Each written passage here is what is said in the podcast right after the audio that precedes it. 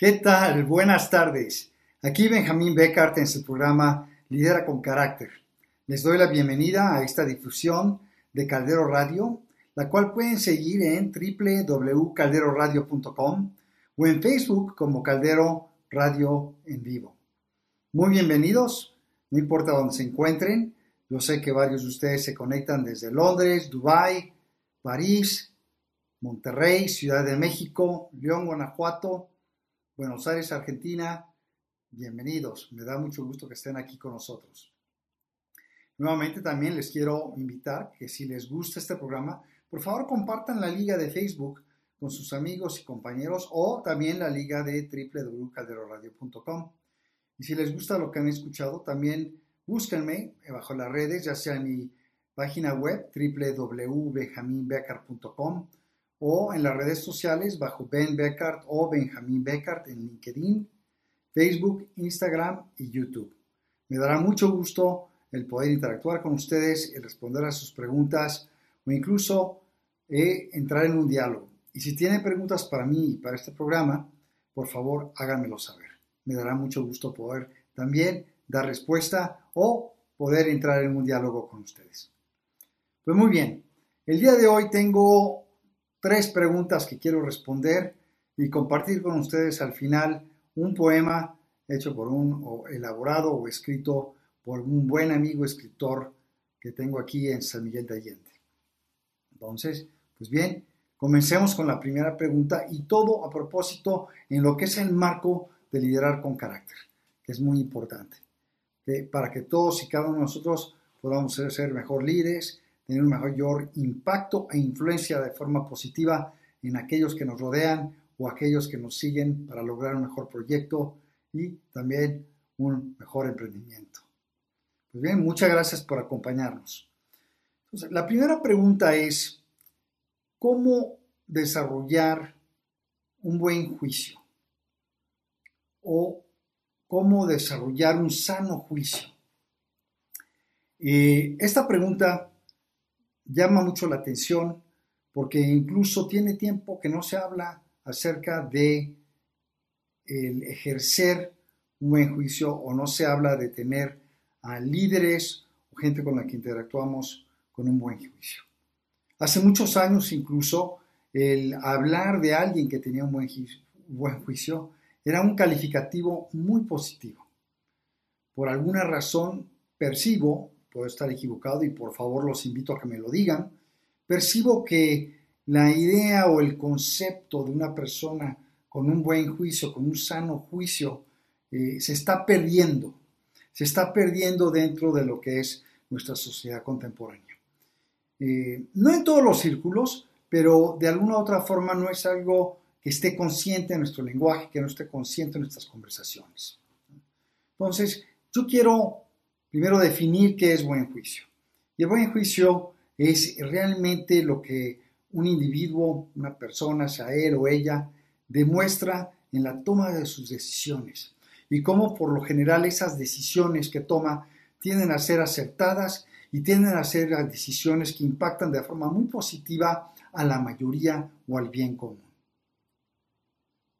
Entonces, el tomar una decisión o el actuar en buen juicio es tomar decisiones y acciones que beneficien a la comunidad o que tengan un impacto positivo para el bien común. Lo que implica eso es que para ejercer un buen juicio es importante tomar en cuenta una decisión que sea moral y una decisión que sea ética. ¿Y por qué moral y ética? Porque moral quiere decir que no estás afectando a tu vecino, a tu prójimo. Ética quiere decir que no estás realmente afectando a tu comunidad, a tu sociedad y a las normas establecidas, vamos a decir así, de lo correcto. No de lo justo, pero sí de lo que es correcto. Y como he dicho en programas anteriores, hacer lo correcto tiene mucho que ver con, como digo yo, la regla dorada. La regla dorada es no hagas a aquellos, no le hagas a los demás lo que no quieres que te hagan a ti. Y hace rato también escuché que existe una regla de platino que también tiene que ver, y estoy tratando de recordarla, de eh, no hacer, ¿ok?, a los demás lo que tú no quieres, no solamente que te hagan a ti, sino también que no impacte a los demás. Pues bien, entonces, el ejercicio, ¿cómo desarrollar un buen juicio? Buen juicio, a final de cuentas, querramos o no, tiene mucho que ver con práctica, tiene mucho que ver con desarrollar cierta sabiduría. Y una sabiduría que esté bien encausada y que esté dentro de esos parámetros que yo llamo de un carácter o un líder con carácter. Ese líder con carácter, ustedes recuerdan, define una visión, ¿sí? tiene valentía, demuestra humildad, también demuestra, digamos, curiosidad, mucha creatividad, resiliencia, sabe cómo comprometer a la gente ganándose el alma, el corazón, la mente de esa gente. Entre otras cosas y parámetros de líder con carácter. Entonces, el buen juicio, a propósito, necesitas practicarlo cuando tomas decisiones a través del tiempo y tomas acciones. Y en función de esas decisiones y acciones que vas tomando, te vas dando cuenta si es un sistema, ¿sí? Te vas dando cuenta primero que es un sistema de prueba y error. Es un sistema donde vas afinando tus decisiones porque al principio vas a cometer errores y sin querer o sin intención de molestar o de tener un beneficio, más bien un impacto negativo en tu, en tu vecino, en tu prójimo o incluso en tu comunidad, si logras aprender de esa decisión, lo, lo que fue acertado como donde tú te equivocaste, entonces vas a ir desarrollando un mejor juicio. También el mejor juicio sí se toma en función de decisiones, pero yo lo que te quiero también recomendar es que para que tú puedas desarrollar un buen juicio, rodéate primero de gente que tú respetes y que además tú al cual tú honres la forma en que esa persona no solamente piensa, se comporta y en la forma que se expresa. Ese va a ser siempre un muy buen ejemplo. Y si esa persona a la cual tú estás siguiendo es un líder con carácter, aprende acerca de esos rasgos que tú admiras y que dejan un impacto positivo en los demás y ve nutriéndolos, ve trabajándolos. Lo segundo que te quiero recomendar es lee. Lee de la literatura, o sea, lee literatura universal, donde conoces y vas conociendo la condición humana y donde te vas a dar cuenta que la condición humana sí es universal, donde se explica a veces a través de ficción, o más bien literatura por lo general es ficción, y donde en esa ficción te vas dando cuenta de cómo empieza a reflejar cierta realidad y empieza a reflejar los rasgos tanto positivos como no tan positivos de las diferentes personas. Ve leyendo, ve aprendiendo de esa lectura. Pero aparte de la literatura, dependiendo, vamos a decir, en, el área donde tú te desenvuelves, la mejor forma también de desarrollar criterios es leer más acerca del tema, en el, no solamente que te interese, sino el que tú estás trabajando o desenvolviéndote. Si te estás desenvolviendo, por ejemplo, en el ámbito médico, entonces dedica más tiempo a leer acerca de la tecnología más avanzada con respecto a tu ramo médico. Si estás en el ramo, vamos a decir, de la ciencia o de la ingeniería, entonces lea acerca de los avances en ingeniería y en ciencia que se están dando para empezar a escuchar e ir también conociendo diferentes formas de ver el mundo y además, más que ver del mundo, o sea, diferentes formas de cómo afrontar y cómo aplicarlo en el mundo. Eso va a ayudar también a irte formando, a ir forjando ese mejor juicio, esa, esa mejor, vamos a decir, esa mejor toma de decisiones y de acciones en el futuro. Y tercero, te invito a que viajes. Aunque yo sé que los viajes ahorita están un poco limitados por todo el tema del COVID, eh, no quita que a veces viajes dentro de tu misma ciudad si te puedes dar la oportunidad de ir a ver otro lugar, o sea, un lugar, si no muy distante, puede ser un lugar que sea diferente para ti. ¿Qué puede ser diferente? A lo mejor hace tiempo que no entras a un mercado, digamos, de frutas y verduras. Siempre con sana distancia, claro. Pero a lo mejor hace mucho tiempo okay, que no caminas por un parque.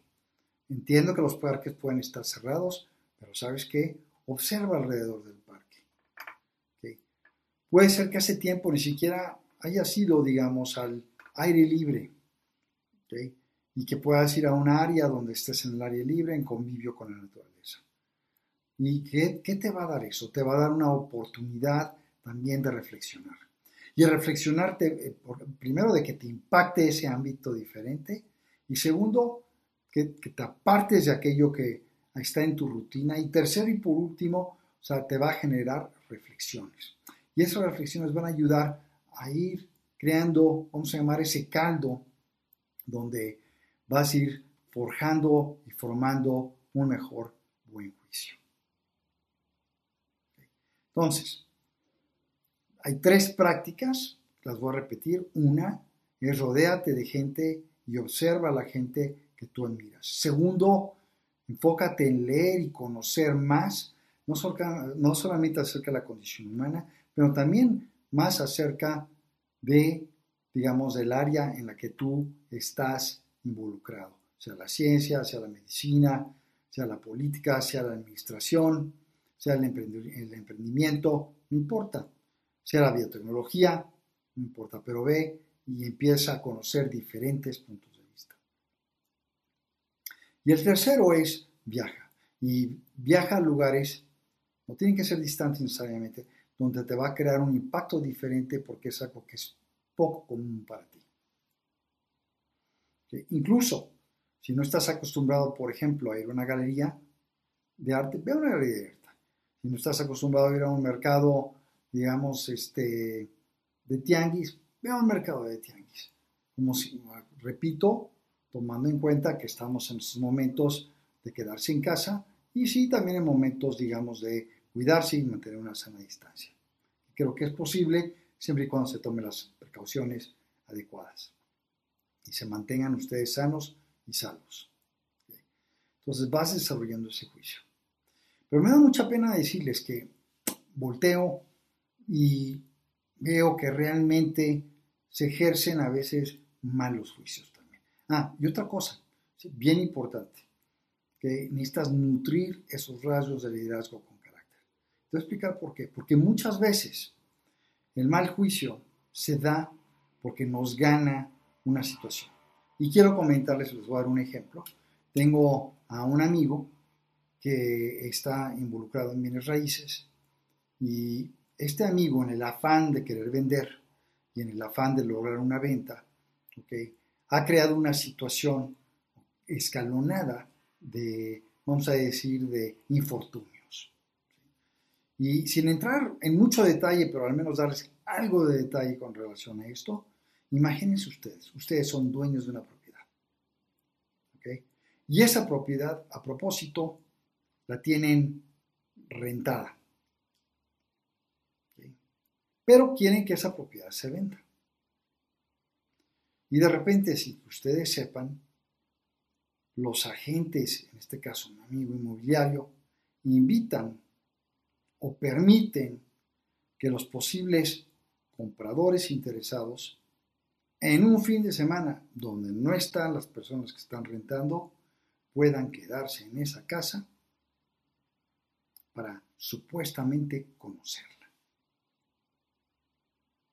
Un grave, grave ejemplo de pobre juicio, un grave problema de pobre juicio. ¿Por qué? Porque aquí demuestra francamente que no se pensó primero en el cliente que es que eres tú, que es la persona que es el dueño del inmueble o de la propiedad, que la tiene rentada, pues no se pensó tampoco en las personas que están rentando.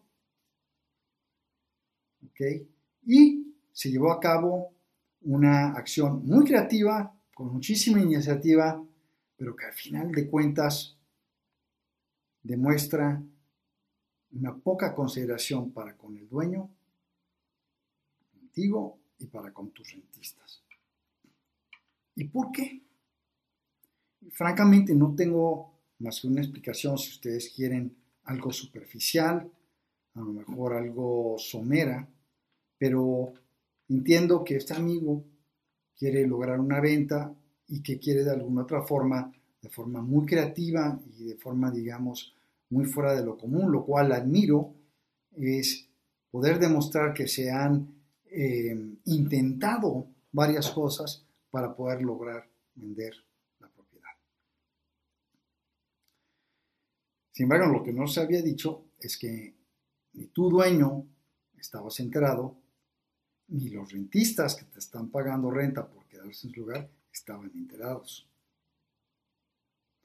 Ese es un ejemplo de cómo se demuestra un mal juicio. Y cómo este mal juicio puede llegar a perjudicarte a ti como dueño, como puede perjudicar a tus personas que están rentando, como de hecho puede llegar a perjudicar a mi amigo, porque mi amigo puede perder a este cliente de un día para otro por demostrar este tipo de creatividad,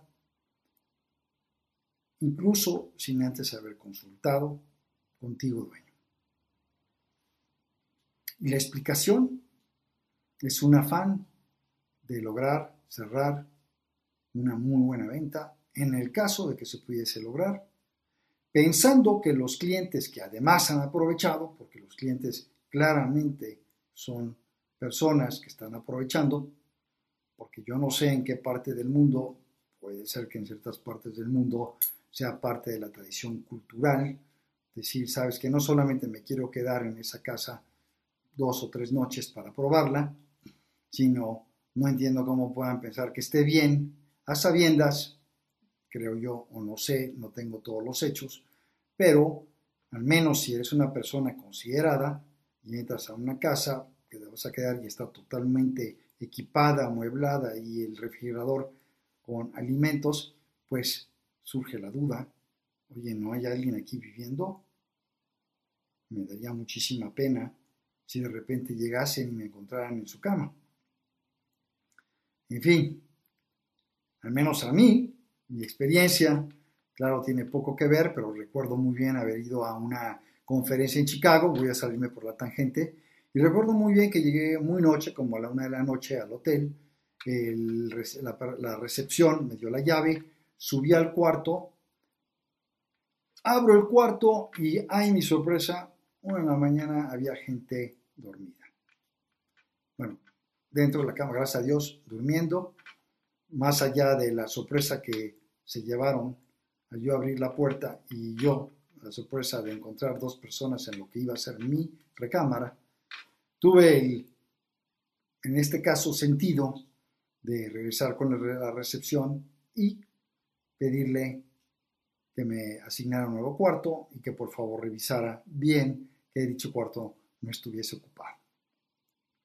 Entonces, como les, pueden ver, o sea, el tener buen juicio a veces no es tan fácil, eh, no es tan obvio, e incluso les quiero decir que el hecho de no poseer un buen juicio, un sano juicio, eh, no va ligado con ser muy inteligente, no va ligado con no ser inteligente, no va ligado con ser educado o no tener educación. Si es un tema que necesita pulirse, es un tema de conciencia, es un tema de acertar en las decisiones y en las acciones en función, como decía yo, de una moral, de una ética y de una consideración para con el prójimo, para con tu comunidad, para con tu sociedad. Pues bien, esa es la respuesta a la primera pregunta. Eh, la segunda pregunta que surgió, que me han hecho es, ¿por qué hay gente que aparentemente no crece, o no evoluciona, no desarrolla, y no líderes. Va muy ligado a una pregunta que me han hecho también en el pasado, y esa pregunta tiene que ver, oye, este, ¿por qué mi jefe, o que es el líder, y a veces el líder supremo dentro de la organización, eh, no, digamos, no adopta rasgos que tú mencionas en tu libro Líder con Carácter? Esos rasgos de humildad, de compasión, de valentía, de honestidad, de creatividad, de curiosidad, incluso de enganchamiento, de compromiso, lograr el compromiso de la gente. Y yo comento que la respuesta a la pregunta también, eh, puedo decir, digo, hay muchas, puede haber muchas respuestas, pero lo que yo te voy a responder es, eh, independientemente del hecho de que no se han nutrido eh, esos rasgos, eh, la situación es que es muy interesante. Hay líderes o hay personas que están en posiciones de liderazgo con un impacto negativo a la organización, a sus seguidores, a las personas que les rodean, eh, no necesariamente conscientes de que es un impacto negativo, sino pensando que lo que hacen es por el bien. Pero, ¿qué ocurre? O sea, por lo general lo que yo he observado, y también me incluyo, es que a veces no aprendemos de nuestros errores.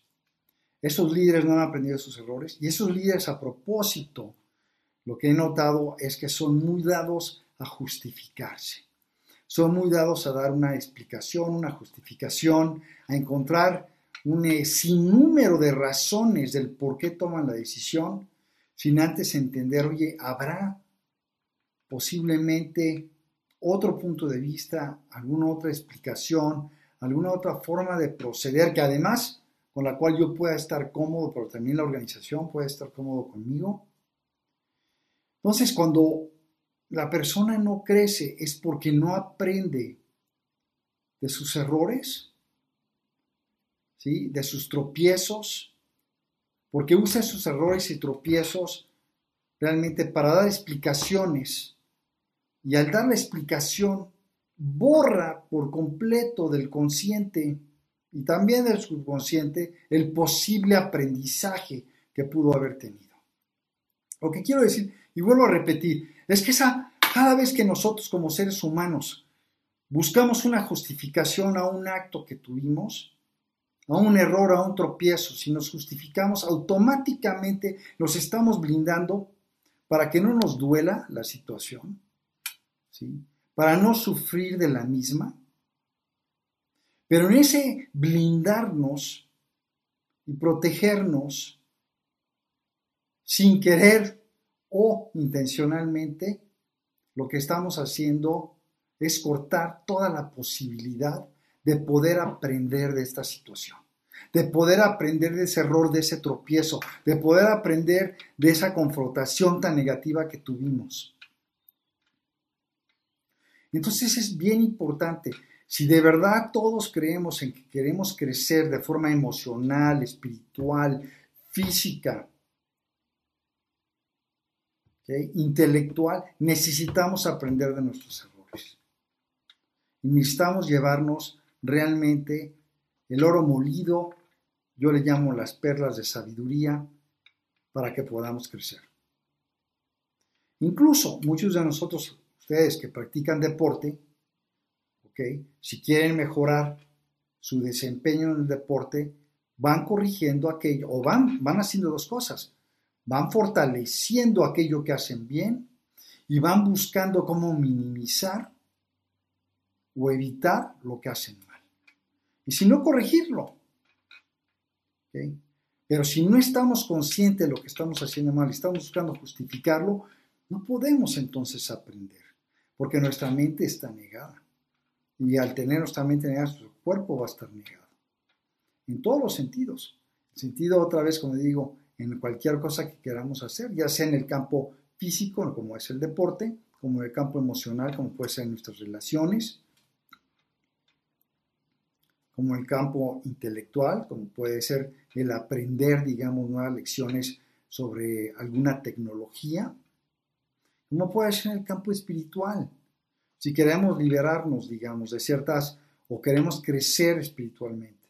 Y también la parte psicológica, vamos a decir, si queremos librarnos de complejos o pesos o de, o de sentires que nos están, digamos, amarrando y deteniendo al pasado, sin dejarnos vivir este presente.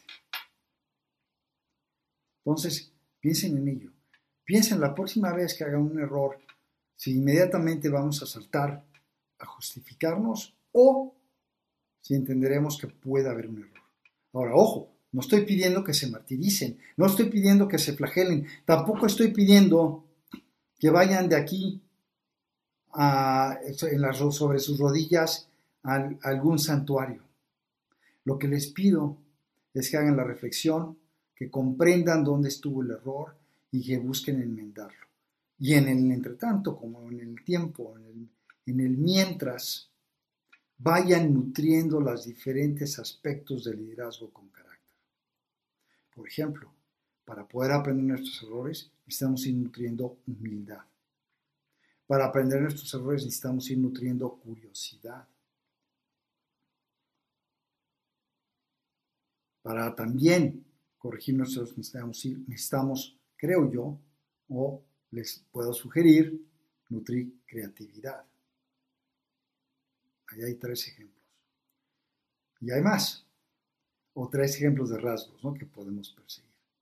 Y también la valentía, la, el rasgo de valentía de saber decir, ¿sabes qué? Me equivoqué. Me equivoqué, aunque esto me hace perder cara, aunque esto me hace menos, a lo mejor, inteligente o menos atractivo o menos interesante. Eh, bien importante tomar en cuenta qué es lo que yo puedo aprender de esta experiencia.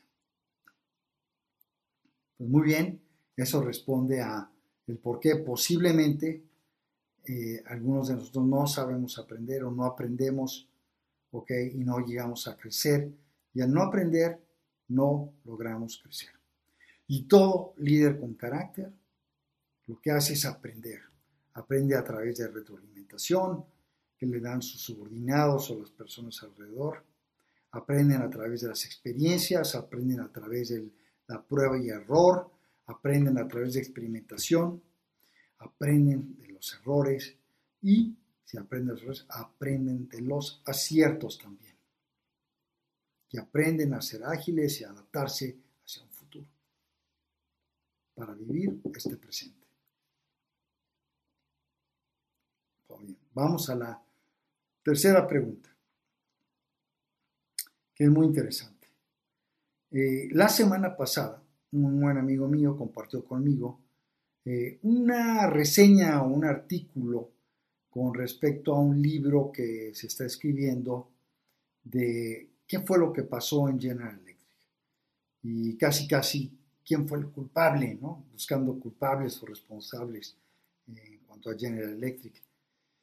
No sé si ustedes estén enterados, pero General Electric eh, eh, ha sido de las empresas que más ha perdurado en el mercado accionario, fue de las primeras empresas en entrar en el mercado de bolsa de acciones, en, la bolsa de valores, la bolsa de acciones en Estados Unidos. Es una empresa que tiene más de, si mal no recuerdo, más de 150 años. Eh, comenzó con la invención del foco por parte de Thomas Edison y eso fue lo que convirtió a General Electric. A la fecha, en General Electric la división de foco sigue existiendo por un tema de legado. Y esta empresa se volvió en un conglomerado enorme, que aunque conglomerado, pues enorme y conglomerado casi son lo mismo, donde estaban involucrados en energía, proyectos de energía, eh, teniendo turbinas, por ejemplo, en locomotoras, en sistemas muy avanzados y tecnológicos eh, médicos, en finanzas a través de lo que es eh, GE o GE Capital, entre otros múltiples, múltiples negocios donde competían a nivel mundial y de forma muy exitosa. Y lo que comenta este artículo es que realmente eh, uno de los últimos, ahorita está en los últimos años, han tenido tres, digamos, presidentes ejecutivos, eh, tres CEOs, o sea, este, el Chief Executive Officer de su empresa. Y resulta que G, eh, de estos tres, el que empezó o el que tapó lo mejor posible, o quiso tapar lo mejor posible, pero ya generó incluso el que tuviese que retirarse de G fue Immelt.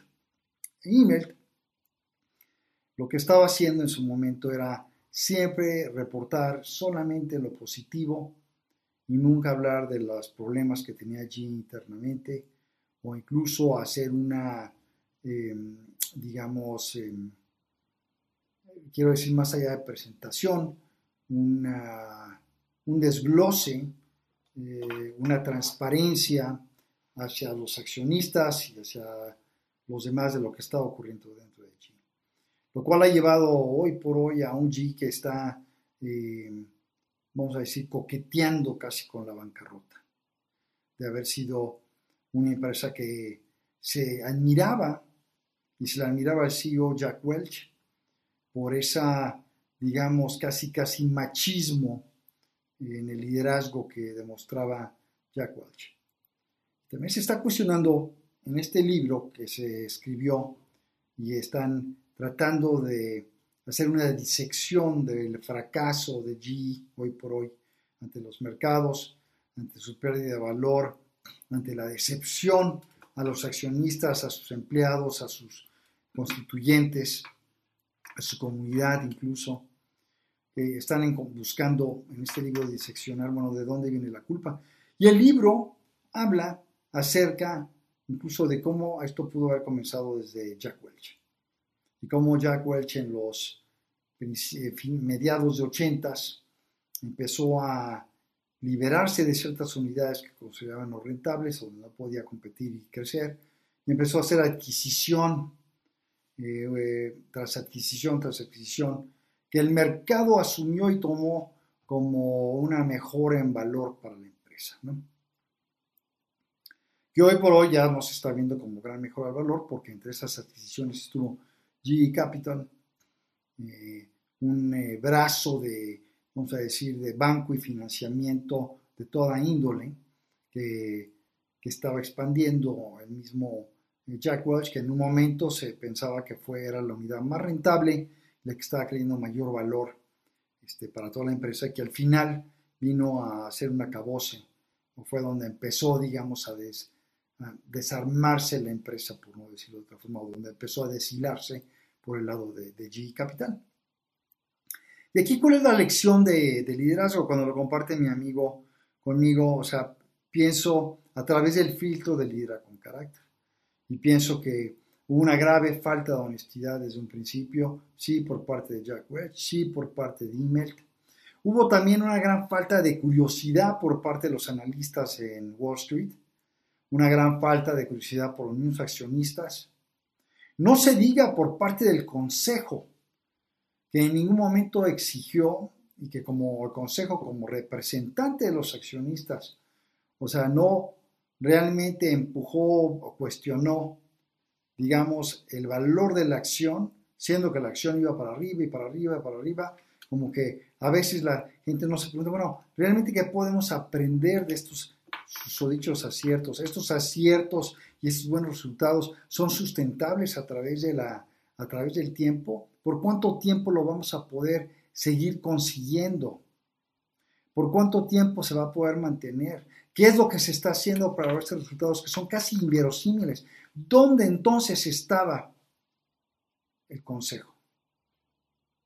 Y siento decirlo, voy a hacer otro paréntesis.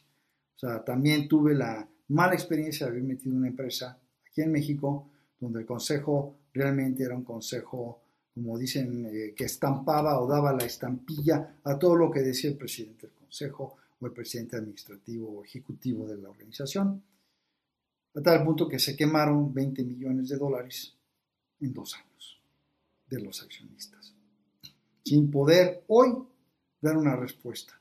¿Y el consejo dónde estaba?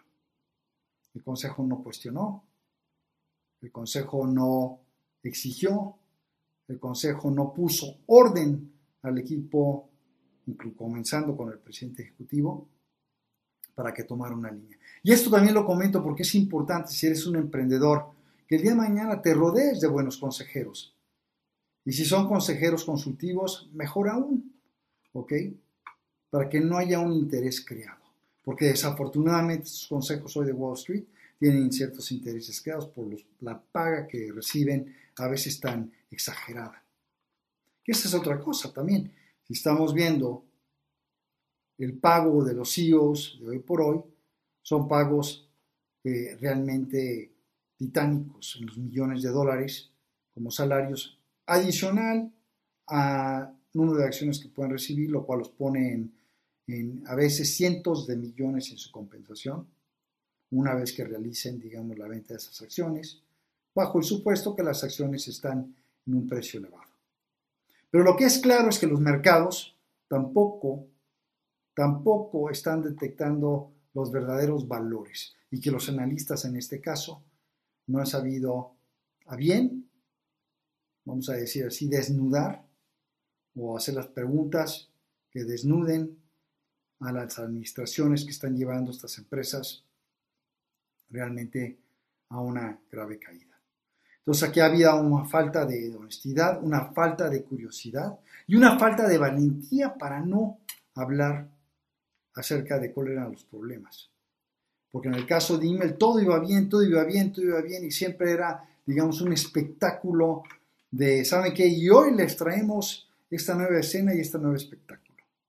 El espectáculo de la persona que va encima del caballo. Y al próximo digamos, este trimestre, le traigo el espectáculo del Señor con la barba más larga en todo el mundo. Y luego le traigo a usted el espectáculo y así todos los demás cegados.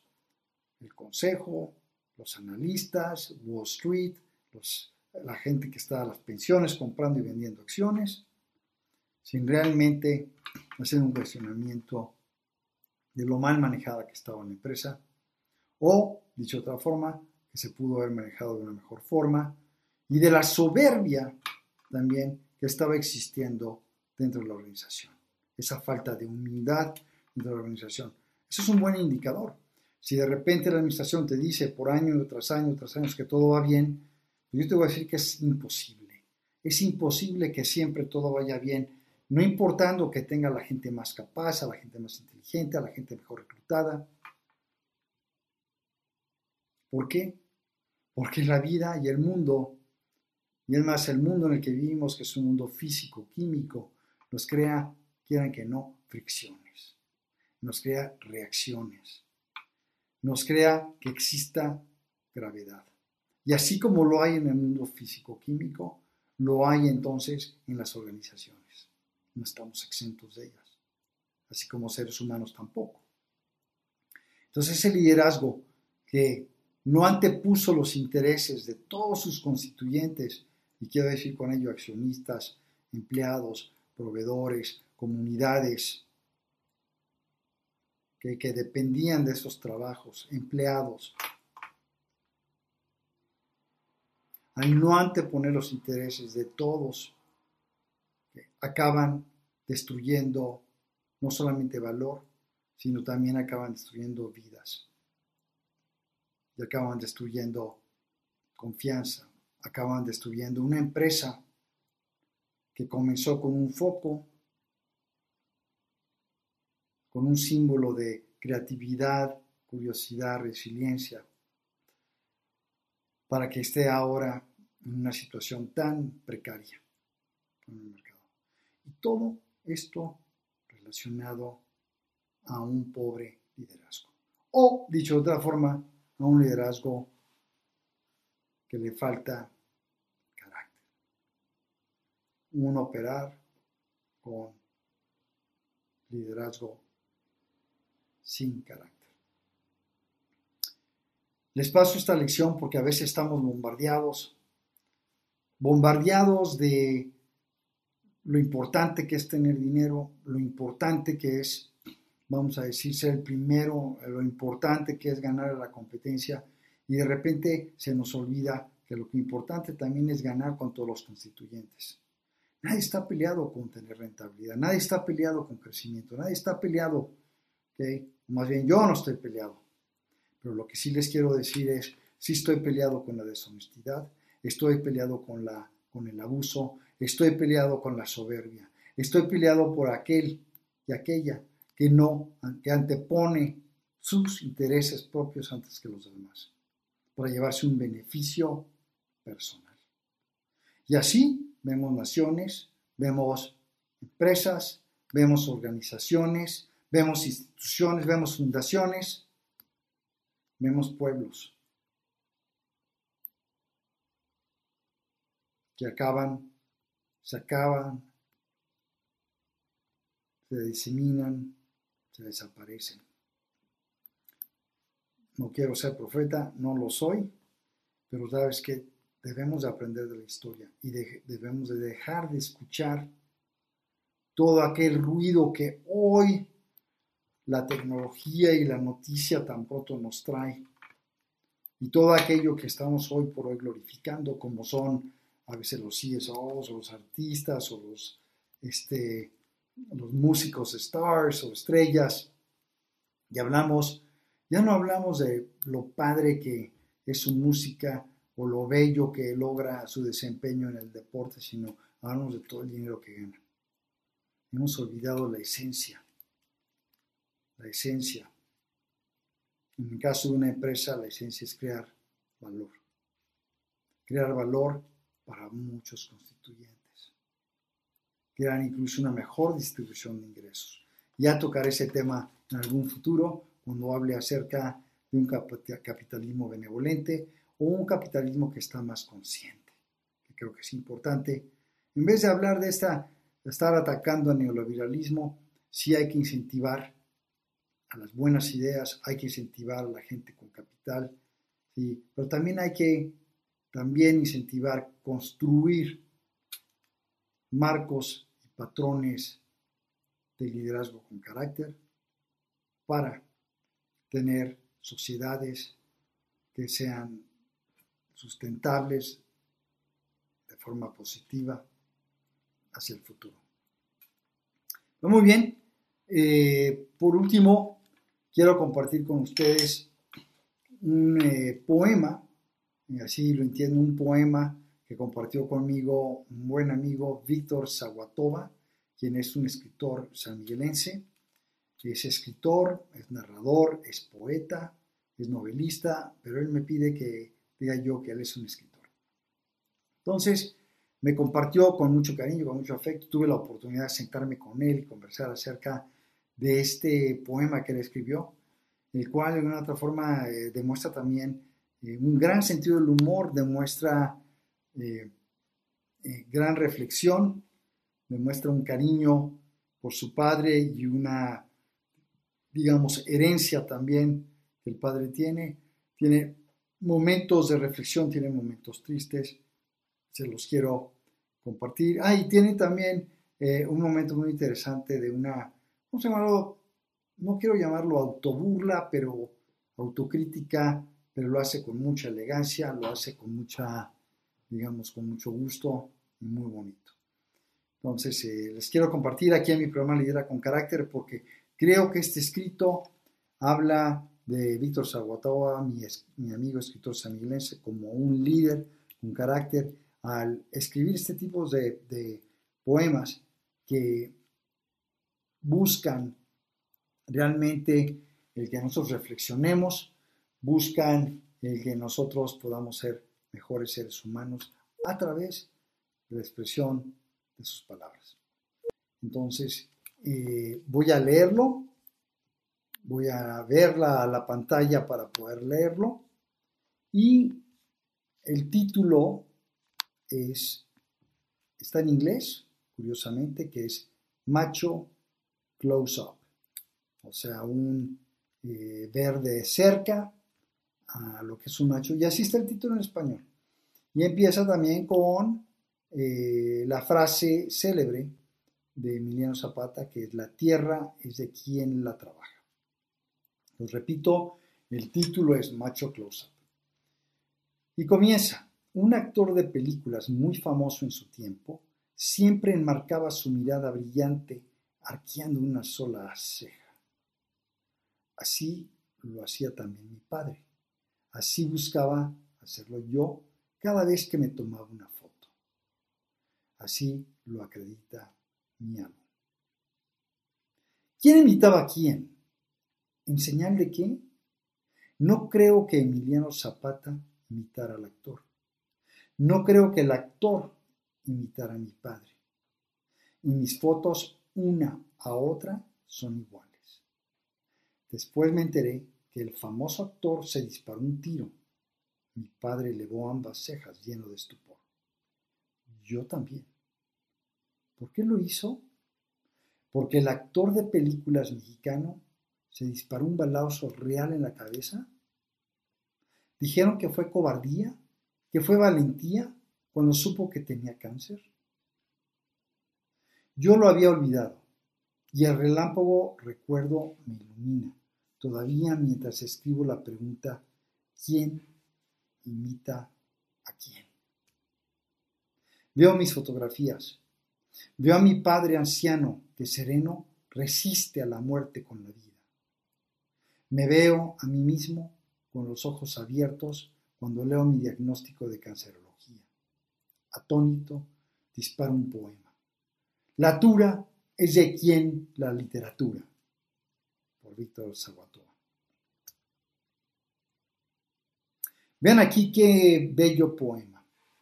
Comienza con una, vamos a decir, un aspecto muy importante o muy interesante de la cultura mexicana, aquellos de nosotros que estuvimos expuestos al cine mexicano y a la televisión mexicana que exponía el cine mexicano repetidamente en sus canales y que vimos a los actores actuar como Emiliano Zapata, en este caso Pedro Armendáriz, recordaremos que si levantaba la ceja, no lo sé hacer tan bien como él, pero algo así.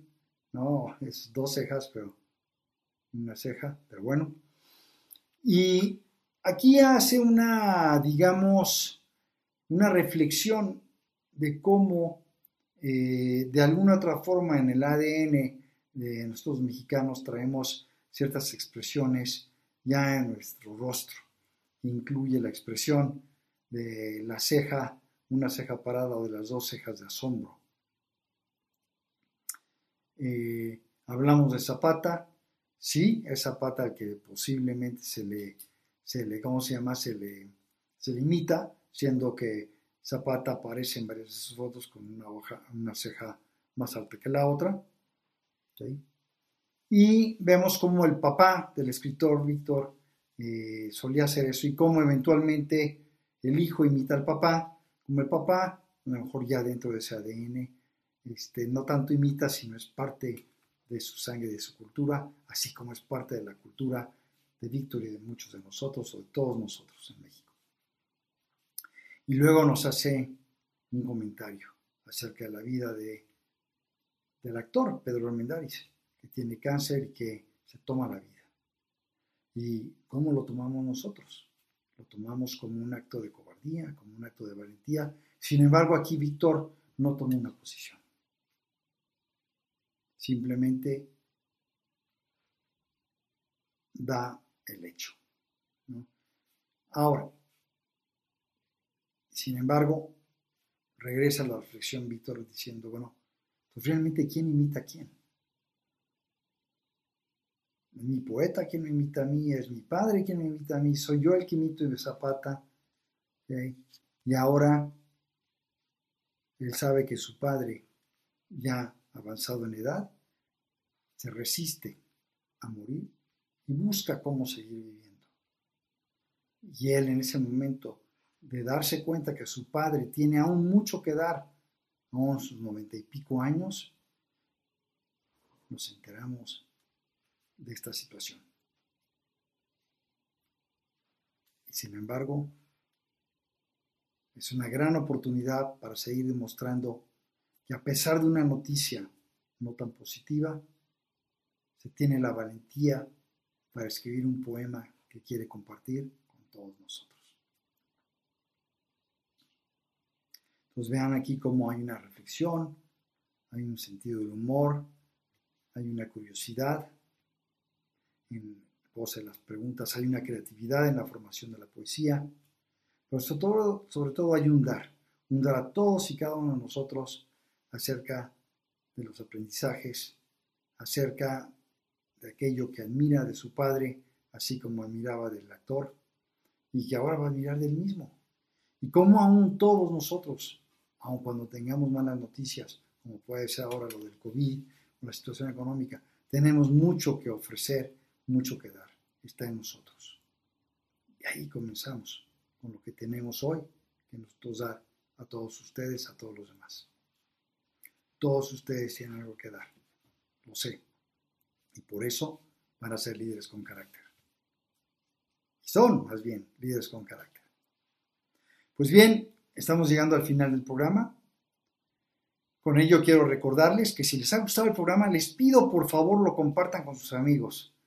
Los compartan con sus familiares, compartan esa liga de www.calderoradio.com. ¿Sí? También compartan la liga de Facebook, Caldero Radio en vivo. Y si les ha gustado el programa también y quieren mandarme una pregunta o hacer una aclaración o incluso darme un punto de vista diferente al que yo acabo de expresar, háganlo a través de las redes sociales o me pueden, pueden este, contactarme en mi página web que es www.benjaminbecker.com. Me pueden también contactar eh, a través de LinkedIn, Instagram, Facebook y en YouTube. Espero, más que espero, los espero la próxima semana. Me dará mucho gusto poder estar con ustedes nuevamente. Les agradezco y antes de irme les quiero preguntar, ¿qué tipo de líder quieres ser cuando seas grande? Muchas gracias y hasta pronto. Buena tarde, muy buen fin de semana.